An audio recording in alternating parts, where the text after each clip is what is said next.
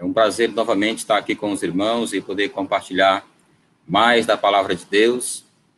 No sábado passado, nós começamos aqui uma live a respeito de Deus, o nosso Senhor, seus atributos, seu caráter e sua forma de agir.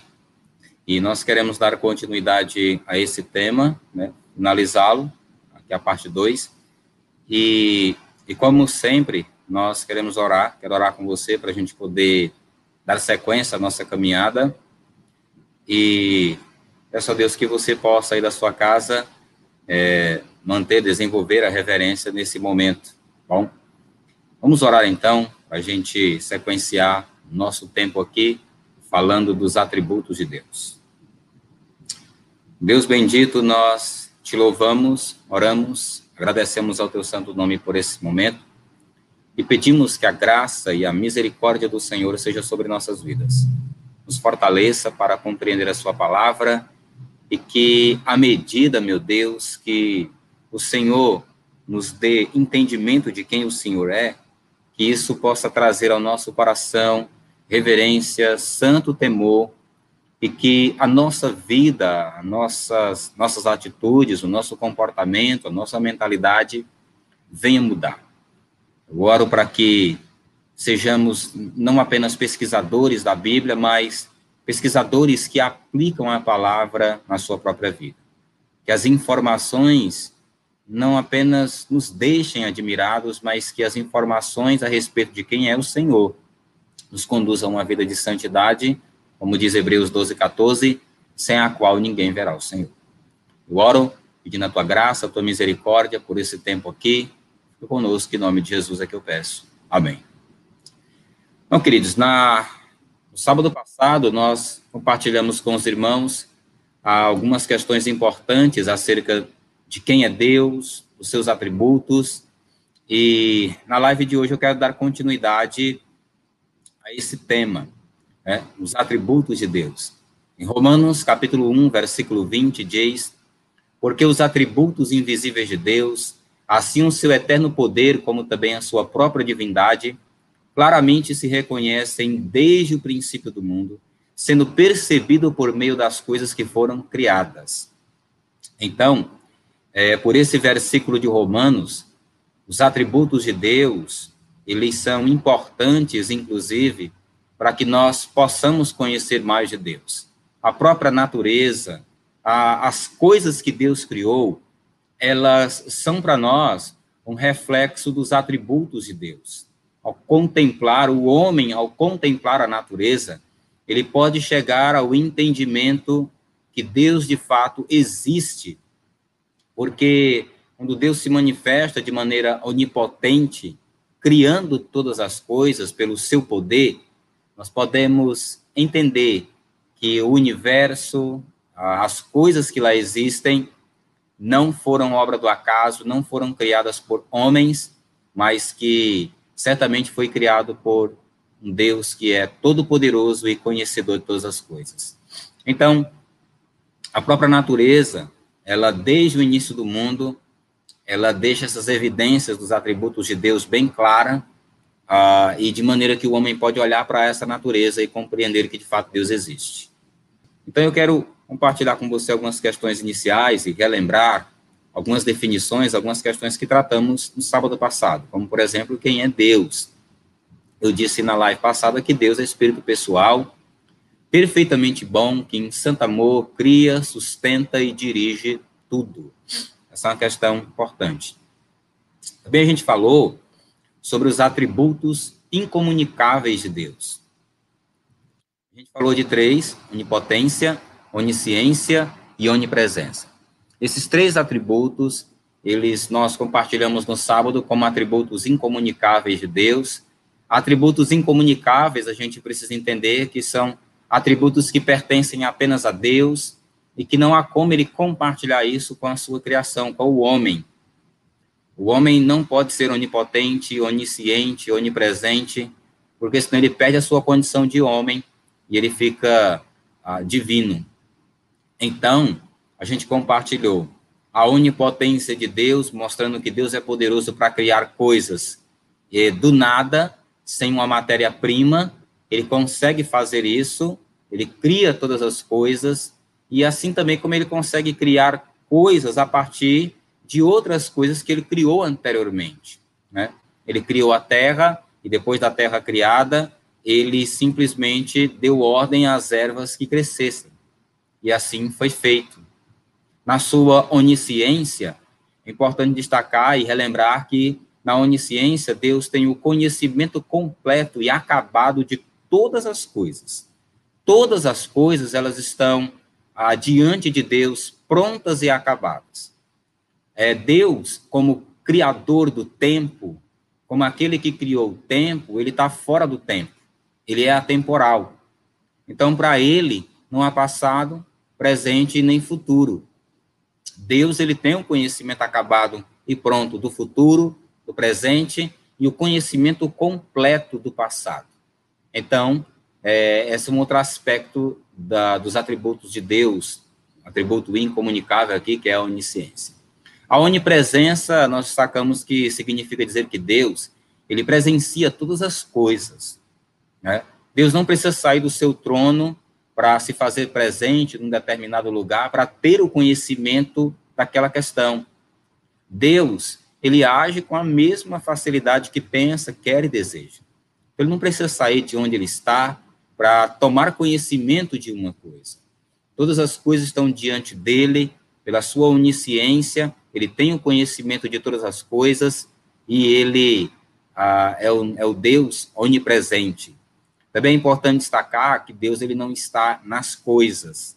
Né? Deus não está no sol, Deus não está na água, no vento, na natureza. Essa é uma visão panteísta, que acredita que todas as coisas, que Deus é todas as coisas. Bom, então nós precisamos compreender que essa é, é a questão da onipresença.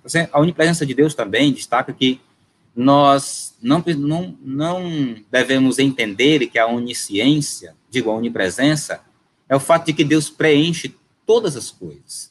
Essa é uma perspectiva é, mundana, do naturalismo pessoal, que tem mais essa visão, que não é a visão do Senhor.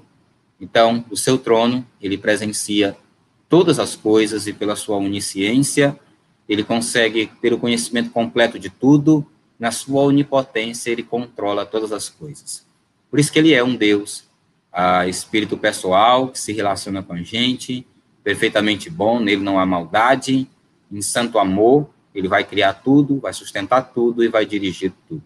Bom, no, no sábado passado, nós tivemos algumas dificuldades com a nossa transmissão e algumas perguntas ficaram aí sem responder. Eu queria começar esse tempo aqui nosso respondendo essas três perguntas que ficaram faltando e elas vão criar para nós uma conectividade com aquilo que vai ser dito lá para frente. Bom, então para não deixar você aí no vácuo, para não deixar você distante daquilo que Deus de fato falou ao seu coração e moveu você a fazer essas perguntas. Então, eu quero compartilhar com você aqui as respostas. Então, é, se Deus não muda naquilo que ele pensa e controla, e controla todas as coisas, faz sentido orarmos pedindo que ele mude uma situação? É muito boa essa pergunta, feita pelo amigo meu, gente boa, pastor Dário. E essa pergunta é interessante porque o fato de Deus saber de todas as coisas deve nos motivar a orar. Essa é uma primeira questão. A outra questão é que Deus tem o conhecimento completo e acabado de todas as coisas. Nós não. Então, porque nós não temos esse conhecimento completo, nós submetemos a Deus todos os nossos desejos, as nossas expectativas, os nossos sonhos. Então, todos os nossos pedidos devem se submeter a Deus, devem ser submetidos a Deus em oração. Um terceiro aspecto importante disso é que eu não devo ir para o Senhor apenas e tão somente quando desejo que Ele realize uma coisa para mim. A oração é um privilégio dos filhos é, que tenha a oportunidade na oração de dialogar e de se relacionar com o seu pai, de manter uma via de comunicação com o nosso pai, com o nosso Deus. Então, nesse sentido, é importante nós compreendermos essa, essa pergunta, por essa perspectiva. Deus tem um conhecimento de todas as coisas. Nós não. Por isso devemos orar. É, Deus tem um conhecimento completo de todas as coisas, né? Nós não. Por isso devemos orar. Uh, orar é um privilégio e isso é importante para a nossa vida. Uh, tem uma outra pergunta que destaca assim: uh, Deus é onipotente, por que Ele não me dá tudo o que eu digo a Ele que preciso? Essa foi uma outra pergunta. A onipotência de Deus, ela de fato apresenta esse aspecto do caráter de Deus que pode realizar todas as coisas. É, esse é o seu poder. Mas o fato de Deus ser onipotente não é o critério ah, que nós temos que nos assegurar para pedirmos alguma coisa para Deus. Ah, porque Deus pode fazer, eu vou pedir. Deus, como um pai que é onisciente, conhecedor de todas as coisas, ele sabe exatamente aquilo que precisamos. Nem sempre aquilo que pedimos a Deus e que achamos que é o importante, que de fato aquilo é uma necessidade, é, de fato Deus vai dar para a gente. Isso porque Deus, na sua infinita bondade, misericórdia, sabedoria, onisciência, ele entende que de alguma forma aquilo não vai ser importante para nós, como achamos que de fato precisamos e queremos aqui. Então, muitas vezes você vai pedir coisas para o Senhor que Deus não vai dar para você, né? E Deus responde de duas maneiras, sim e não.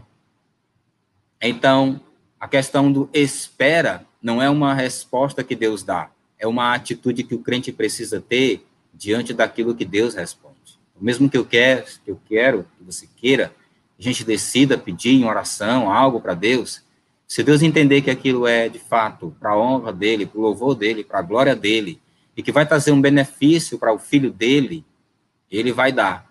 Ele vai dizer, eu vou dar, e se não, ele vai dizer, eu não vou dar. Então, a espera é uma condição do servo humilde e submisso à vontade do Pai. Uma outra pergunta aqui é: se Deus é justo, como podemos entender que o pecado de outras pessoas muitas vezes afeta a vida de outros?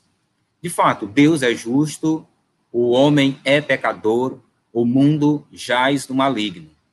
Por causa dessa configuração, é muito fácil entender que por causa da, do pecado que entrou no mundo e a proporção que ele tem tido desde o início do mundo até os dias atuais, é muito fácil de entender como que ah, o pecado dos outros, de fato, podem nos afetar. Então, você pensa, por exemplo, numa pessoa que é crente, está saindo da igreja, assistiu um culto e é assaltada, a pessoa rouba todos os pertences dela e muitas vezes até mata essa pessoa. Então, essa é uma possibilidade por causa do mundo que vivemos. O pecado ou o mundo que jaz no maligno, é, muitas vezes age dessa forma. Agora, uma questão que eu queria destacar, como até foi afirmada na pergunta: Deus é justo. Ele é justo. E é importante dizer que, mesmo que o mundo esteja caminhando a passos largos, a cada dia para piorar, não significa dizer que Deus não vai punir essas injustiças. Na sua justiça, toda e qualquer maldade do homem contra o povo de Deus, contra o próprio Deus, vai ser julgado pelo Senhor. Deus haverá de julgar toda a iniquidade, toda a maldade do homem, diante dele vai ser julgado. No trono branco, nós temos um, um, exemplo disso também, a justiça de Deus sendo aplicada ao mundo incrédulo. No domingo passado, a gente acompanhou aqui uma exposição do capítulo 13 do Evangelho de Marcos, quando a gente estava falando ali dos aspectos escatológicos da vinda de Deus, da ação soberana de Deus, e que naquele, naquela época, Deus haverá de agir com disciplina para com Israel e de juízo para com o mundo incrédulo. Então, naquela época da tribulação, nós teremos ali Deus aplicando um pouco da sua justiça de maneira parcial ao mundo incrédulo, e nós teremos no julgamento do trono branco, julgamento dos incrédulos, Deus executando a sua justiça de modo completo e acabado, lançando o diabo, os seus anjos, né, os seus demônios, na verdade, os incrédulos, no lago que arde de fogo e enxofre, que é um simbolismo da justiça ou do juízo de Deus contra o mal. Então, a justiça de Deus, ela vai é, se tornar clara, ela vai se estabelecer de modo completo no tempo de Deus. Toda injustiça que o mundo pecaminoso ele fizer contra a igreja, contra Deus, vai ser julgado no tempo de Deus. Tá? Então, sempre que a gente for afligido pelos incrédulos, nós não podemos dar lugar à justiça própria. Nós temos que confiar na justiça de Deus, que a seu tempo julgará todos os atos de injustiça desse mundo. Muitas vezes Deus faz isso nesse tempo, nesse mundo, antes da igreja sair daqui. Mas Deus vai fazer isso em determinado momento, de maneira bem apropriada e específica. Deus inclina o nosso coração de acordo com a vontade dele? Sim. Deus inclina o nosso coração de acordo com a vontade dele, seja do crente, seja do, do descrente. Todas as coisas, elas estão no controle de Deus, tanto a vida do crente quanto a vida do descrente. Então, a gente vê esse Deus agindo de maneira é, soberana, onisciente, onipotente, justa, santa. Nós temos um Deus que não fica na posição neutra. Ele age, e ele age o tempo todo.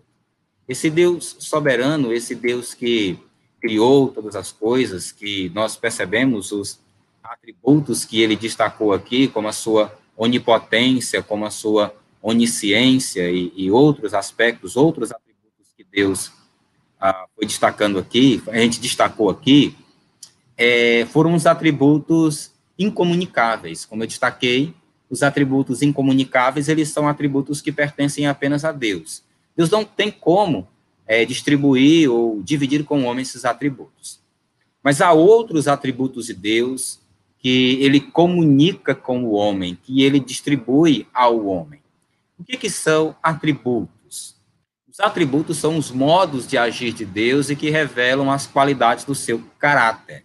Então, os atributos de Deus, sejam os comunicáveis ou os incomunicáveis, eles têm como um dos propósitos revelar o caráter ou as qualidades do caráter de Deus na medida que ele age.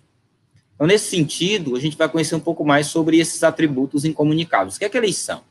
Os atributos comunicáveis são aqueles que Deus, em alguma medida, comunica ou dá ao homem, como santidade, bondade, sabedoria e amor. Então, esses atributos que Deus manifesta, esses atributos que Deus dá ao homem, ou divide com o homem, eles vão ter um propósito muito importante para a vida do homem. Qual é o alvo dos atributos comunicáveis, como amor, como criação, como justiça? A gente não tem como tocar em todos os atributos comunicáveis e incomunicáveis por causa da nossa uh, do nosso tempo aqui com relação aos comunicáveis, mas quando se diz respeito aos incomunicáveis, por causa da extensão e profundidade de quem é Deus. Então, existem atributos que eu vou destacar aqui, mas eu não estou com a lista completa aqui de todos os atributos comunicáveis. Mas são apenas uns para a gente ter ideia e dando uma avaliada na nossa vida de como é que tá esses esses atributos na nossa vida. Então, ah, qual é o alvo dos atributos comunicáveis? Os atributos comunicáveis são aqueles em que Deus deseja reproduzir-se nos seres que ele criou à sua imagem e semelhança. Quando Deus cria o homem, Deus coloca ali no homem, lá no jardim, Gênesis 1, 26, passamos o homem à nossa imagem, à nossa semelhança, e tenha ele domínio sobre as aves do céu, sobre os peixes do mar, sobre os animais que rastejam sobre a terra. Então, ali Deus deu ah, ao homem, no ato da sua criação, alguns dos seus atributos, como a questão da criação. Deus disse para o homem a reproduzir. Então, a partir do outro, a partir da mulher, o homem e a mulher se uniriam no casamento e a partir ali, daquele momento, por meio da relação sexual, o homem começaria a multiplicar a sua descendência. Então, uma outra questão importante é a capacidade do homem de pensar, de criar. Adão era muito inteligente. Adão era alguém que tinha a capacidade de governar, de liderar o jardim. Isso é um outro aspecto do, do atributo de Deus, né? do governo. Deus governa tudo que acontece ao nosso redor. E Deus foi dando ao homem, é, na sua criação, alguns dos atributos: o amor, a santidade, é, o ato de julgar, o ato de pensar, de raciocinar. Todas essas coisas vêm de Deus para o homem. E no jardim, antes do pecado, todas essas coisas eram perfeitas. O grande problema é que quando o homem peca, o que, que acontece? Esses atributos, ou essas questões que Deus passou para o homem, começaram a ser distorcidas. A gente está vendo aqui que o propósito desses atributos é de fato que o homem possa é, refletir, espelhar, espalhar a glória de Deus, a imagem de Deus nessa terra. Quando o crente, quando uma pessoa é convertida, vai haver um processo de regeneração na vida dele, e esses aspectos eles vão começar a ser restaurados. É óbvio que na glorificação eles vão alcançar um nível pleno. Mas quando o pecado entra do homem, aspectos como o amor, como a justiça, eles deixam de ter aquele aspecto imparcial e tendo como base a glória de Deus e passam agora a ser aspectos mais parciais. O homem ama de maneira egoísta, o homem julga com parcialidade, a, a inteligência ou a capacidade do homem de pensar e criar coisas agora se volta para o seu próprio louvor e para a sua própria glória. Então, essas coisas, quando de fato forem restauradas, elas vão ah, voltar a focar para a glória de Deus de uma maneira intensa e clara. Quando você é convertido, esses aspectos do amor, da justiça, do julgar, do agir com justiça, eles vão começando a ser trabalhados pelo Espírito, pelo discipulado, e aí você vai começando a entender o que é, que é o amor na perspectiva de Deus, o que é, que é julgar na perspectiva de Deus, né? Tem muito crente que acha que é pecado julgar e que não. Julgamento que é pecaminoso é aquele que você faz tendo como base uma vida hipócrita. João 7,24 diz que nós devemos julgar segundo a reta justiça e não segundo as aparências. Então, qual é o alvo desses atributos? Transmitir a imagem de Deus. Eu vou destacar aqui alguns atributos comunicáveis ah, de Deus. Deus é santo. Esse é um atributo comunicável de Deus. Deus ele é santo, e o que isso significa? Significa que Deus é separado de tudo que é indigno ou impuro e que, ao mesmo tempo, é completamente puro e distinto de todos os outros seres que ele criou, de tudo o que existe na face da terra. A santidade de Deus é algo completo. Em Deus não há é, nenhuma sombra, nada, nada, nada de impureza, ah, nada que manche a sua impureza ou a sua santidade. Uma outra questão é que a santidade de Deus foi muito enfatizada por ele mesmo no Antigo e no Novo Testamento. Temos aqui algumas passagens para você depois analisar. Então, desde o início, lá de Gênesis até Apocalipse, nós vemos esse tema da santidade de Deus sendo constantemente falado na Bíblia, Deus chamando o tempo todo a atenção do povo para a sua santidade. Deus é santo de um modo completo e acabado. O crente, ele precisa viver uma vida de santificação. Quando somos salvos pelo Senhor Jesus, nós mudamos de posição, a salvação posicional, nós saímos da condição de pecadores perdidos para a condição de filhos e herdeiros do reino de Deus. E diante de Deus, aos olhos de Deus, nós somos santos, porque ele nos olha de modo a sermos uma criação pronta e acabada. Mas aqui na terra, enquanto esse tempo em que Deus vai glorificar os seus filhos, tirar 100% deles a presença do pecado, até lá nós precisamos desenvolver uma vida de santificação. Isso era fato no Antigo e no Novo Testamento. Deus está o tempo todo chamando seus filhos a viver uma vida de santidade, tendo Ele como padrão. Sede santos, porque eu sou santo. Deus é o padrão máximo de santidade.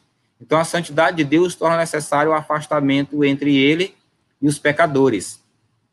Isso é significativo porque Deus não pode ser tocado pelo pecado. É, quando eu digo que Deus, é, a santidade dele torna necessário o afastamento entre ele e os pecadores, não significa dizer que Deus, ele não é aquela pessoa que vai tocar num pecador, que não vai parar para ouvir o pecador. Então, um exemplo para a gente entender isso é lá na cruz, quando Jesus ele foi ser crucificado, o que, que aconteceu? Ele usa uma expressão, Deus meu, Deus meu, por que me desamparastes? Lá atrás, Jesus está chorando, Jesus está angustiado, porque o dia da cruz, o horário da cruz, o momento da cruz está chegando. E Jesus não estava chorando porque ele estava com medo de morrer, ele não estava chorando preocupado com o sofrimento dele, a preocupação total de Jesus ali é porque pela primeira vez a trindade seria desfeita no ato da crucificação. Na cruz, Jesus receberia no seu corpo a maldição do pecado. Então, o Pai e o Espírito deixam o Deus Filho na cruz e ele recebe no seu corpo a condenação do pecado. Quando ele morre, né, ele vai direto para o Pai, e três dias depois ele ressuscita num corpo glorificado. O corpo que ele tornou-se carne nesse mundo foi 100% limpo daquela condenação. Ele volta e o corpo de Jesus se torna, inclusive, o modelo do tipo de corpo que o crente vai ter na ressurreição. Então, é em virtude disso.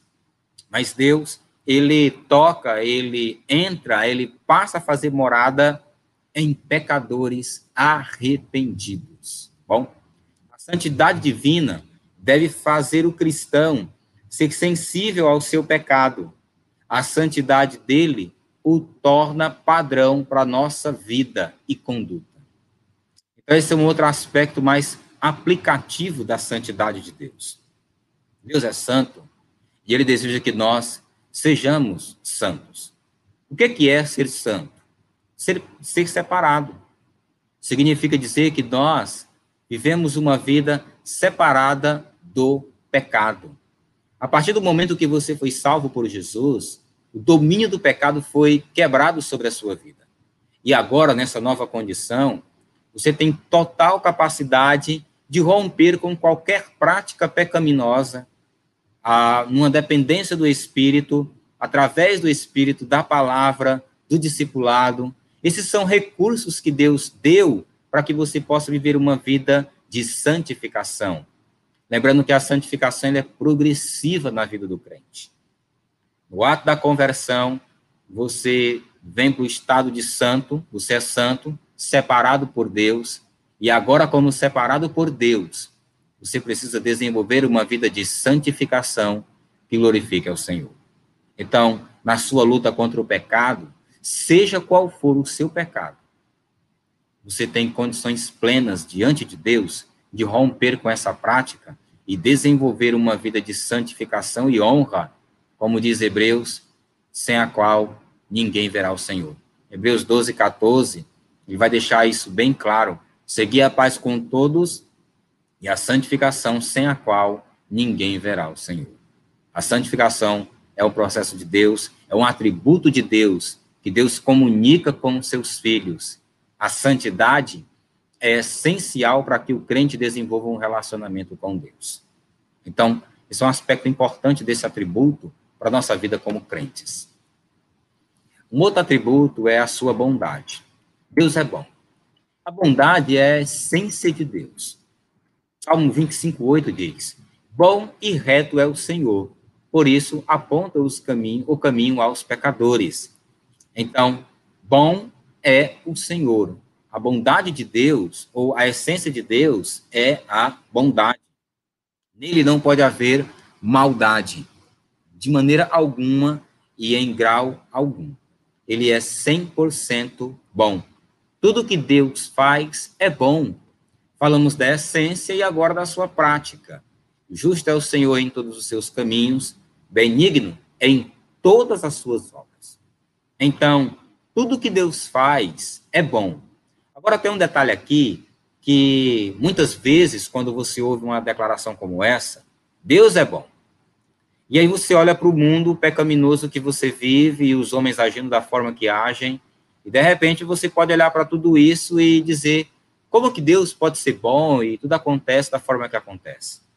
Então, não é o fato de que o homem avalia Deus pelo seu próprio padrão ou pelas circunstâncias que ele vive que vai desmerecer essa qualidade de Deus ou a qualidade da sua ação.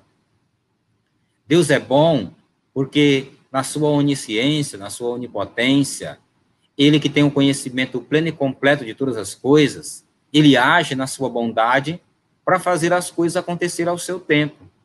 Por mais que às vezes o processo seja doloroso para nós, não significa dizer que o fato de ser duro ou difícil, isso exclua a bondade de Deus na nossa vida.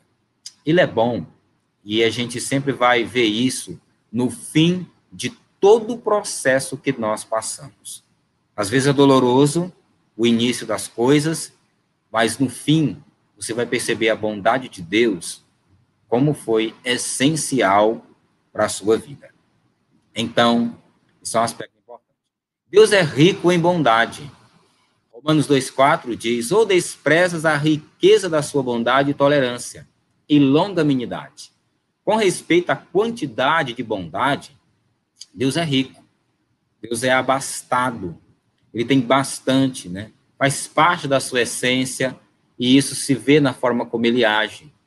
E a bondade dele nunca acaba. A bondade de Deus produz arrependimento, agora para um aspecto desse atributo de Deus, voltado para a nossa vida.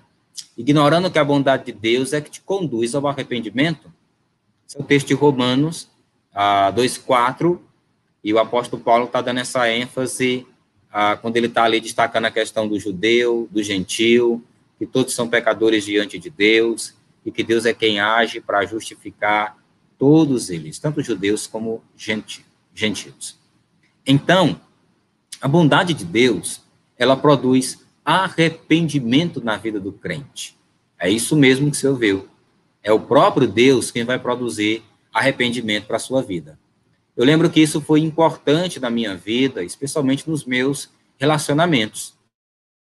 Eu não sei se você, ah, talvez você não seja ah, pecador nesse sentido, mas os relacionamentos que você vive, muitas vezes, de repente, você quer controlar o outro. Você quer que o outro mude, e aí, às vezes, você manipula uma situação, você cria uma situação, a fim de que o outro mude, porque se o outro mudar, vai ficar bom para você. E a preocupação com a mudança do outro acaba não sendo uma preocupação de fato com a transformação de vida dele, mas a qualidade de vida para você. Então, isso é importante para a gente quando olhamos para os nossos relacionamentos. De repente, no seu casamento, você está olhando para o seu cônjuge, aquela pessoa difícil de conviver, e aí você é tentado a criar situações que vão manipular as circunstâncias é, do seu casamento para tentar mudar o seu cônjuge. Não faça isso. Confie na bondade de Deus. Ela é quem conduz o homem ao arrependimento. Porque Deus é bom, ele age para a salvação do homem. Ore pelo seu cônjuge, ore pelo seu filho. Às vezes você pressiona, cria situações complicadas para seu filho e você fica frustrado quando ele consegue sair dessas situações que você cria e ele mostra toda uma atitude de pecaminosidade, de impiedade, que entristece você. Então, você não deve ficar desanimado, triste, desmotivado, mas olhar para ele e entender que a bondade de Deus pode alcançá-lo. Isso deve lhe conduzir a desenvolver uma vida de oração diante de Deus. Então, é muito importante a gente trabalhar o nosso coração nessa perspectiva de entender que a bondade de Deus é quem vai trabalhar para a transformação do coração dos nossos filhos, dos cônjuges e dos chefes de trabalho, de qualquer situação que você esteja envolvido. Né? Ainda sobre essa questão de que Deus é bom, nós, como crentes, devemos ser um imitador do nosso Deus. Se Deus é bom, nós devemos imitá-lo. O texto diz: ser depois imitadores de Deus, como filhos amados, Efésios capítulo 5, versículo 1. Então, devemos imitar a bondade de Deus. O crente deve ser praticante da bondade de Deus. Antes, de uns para com os outros, benignos, compassivos, perdoando-vos uns aos outros, como também Deus em Cristo nos perdoou. Ser bom é um mandamento, é um atributo de Deus, mas ao mesmo tempo, um atributo que Deus comunica com a gente. Quando você se converte, quando você passa a desenvolver uma vida com Cristo Jesus, você tem que desenvolver nos seus relacionamentos a benignidade, esse ato de fazer o bem de maneira intencional, de ser bom, de buscar uma vida de bondade para com Deus e para com os outros. O crente, o convertido, ele não se vinga. Bom, isso é uma questão importante. Tá? Então, não seja vingativo. Não é o alvo de Deus. Quando você se vinga, você não está cumprindo aquele aspecto do atributo comunicável, que é expressar a glória de Deus, a pessoa de Deus. Quando você age com bondade com as pessoas que agem com maldade com você, você testemunha da graça de Deus, especialmente diante dos incrédulos, porque eles não vão entender o que você fez. Eles vão até, de certa forma, achar que você é bobo, que você é tolo. Mas eles não vão entender que aquela prática que você teve com os seus inimigos é uma prática que é resultado de uma nova vida, que inclui esse aspecto da bondade. Romanos capítulo 12, de 9 até o 21, vai destacar o exercício da bondade de Deus nos relacionamentos. Então, especialmente lá mais para o fim, quando ele diz: Não te deixes vencer pelo mal, mas vença o mal com o bem. Então, a bondade de Deus, ela é um aspecto importante para que o crente desenvolva os seus relacionamentos. A base e a motivação da bondade do crente deve ser o que Cristo fez por ele e não o critério do merecimento. Você não pode querer ser bom com outras pessoas, avaliando se de fato elas merecem ou não. Se o critério for o merecimento, nenhum de nós merecemos nada. Porque todos nós éramos o quê? Pecadores e inimigos de Deus. E Deus agiu com graça e bondade para com a nossa vida.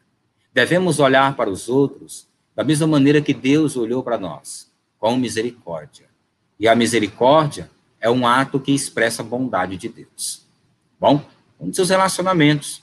Às vezes você vive reclamando da imaturidade da sua esposa, do seu marido, do seu filho. Você vive reclamando dessas coisas o tempo todo, mas você deve ser bondoso e misericordioso e agir com graça quando você percebe seus filhos, seus cônjuges tendo dificuldades para desenvolver certos aspectos da sua vida cristã, ou até mesmo na luta contra um pecado. Bondoso, misericordioso, compassivo. Né? São aspectos importantes. Aqui nesse próprio texto, Efésios 4, 32, a gente vê atributos comunicáveis de Deus além da benignidade. A gente vê a compaixão, que é a misericórdia, o perdão, são atributos que Deus comunica com a gente, que Deus compartilha com a gente, na esperança que nós é, venhamos a fazer isso com os outros também. Bom? Então, não é pelo merecimento. Se você olhar para o outro pela sua perspectiva, você não vai é, reconhecer que aquela pessoa precisa da sua bondade. Você faz porque ser bom é uma atitude comum de um convertido.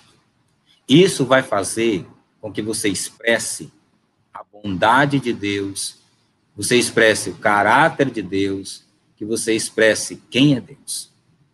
Para os seus filhos, o seu marido, o seu casamento, no seu dia a dia, no seu trabalho. Bom, esse é um aspecto. Um outro aspecto importante é o amor de Deus. Deus é a fonte do amor, bom? A fonte de todo amor. Aquele que não ama não conhece a Deus, pois Deus é amor. 1 João 4, 8 nos diz isso. Deus é amor. E aquele que permanece no amor permanece em Deus e Deus nele. 1 João 4, 16, parte B. Essa é a essência dele. O amor de Deus não é sentimental, e sim uma decisão. Esse aspecto é importante para nós entendermos. João 3,16 diz: Porque Deus amou o mundo de tal maneira que deu o seu único filho para que todo aquele que nele crê não pereça, mas tenha a vida eterna. Deus mostra nesse texto que ele deu o seu filho, entendeu? Por um mundo, por pecadores, para que através do sacrifício de Cristo Jesus, pecadores fossem redimidos do pecado e transformados em filhos servos de Deus. Então, mostra que Deus é amor, ah, não no aspecto sentimental, mas mostra na sua decisão de amar. Romanos 5,8 também diz isso.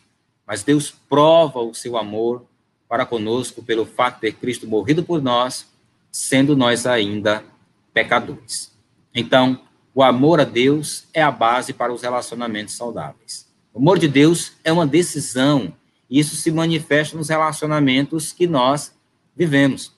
É em Mateus 22, de 37 a 40, quando Jesus vai falar acerca dos dois mandamentos, ele vai dizer: Amarás o Senhor teu Deus de todo teu coração, toda a tua alma, todo teu entendimento, e amarás o teu próximo como a ti mesmo. Então, ali, Deus estabelece a questão do amor, ah, inclusive tendo o amor como uma decisão de vontade.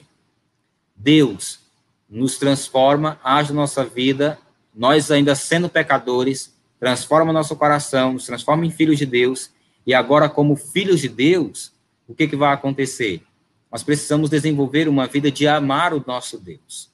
E quando você desenvolve uma vida de amar a Deus, isso vai ser importante para os relacionamentos que você está vivendo. Qual é a falha ou qual é a grande dificuldade que você tem de amar o outro, de amar o próximo?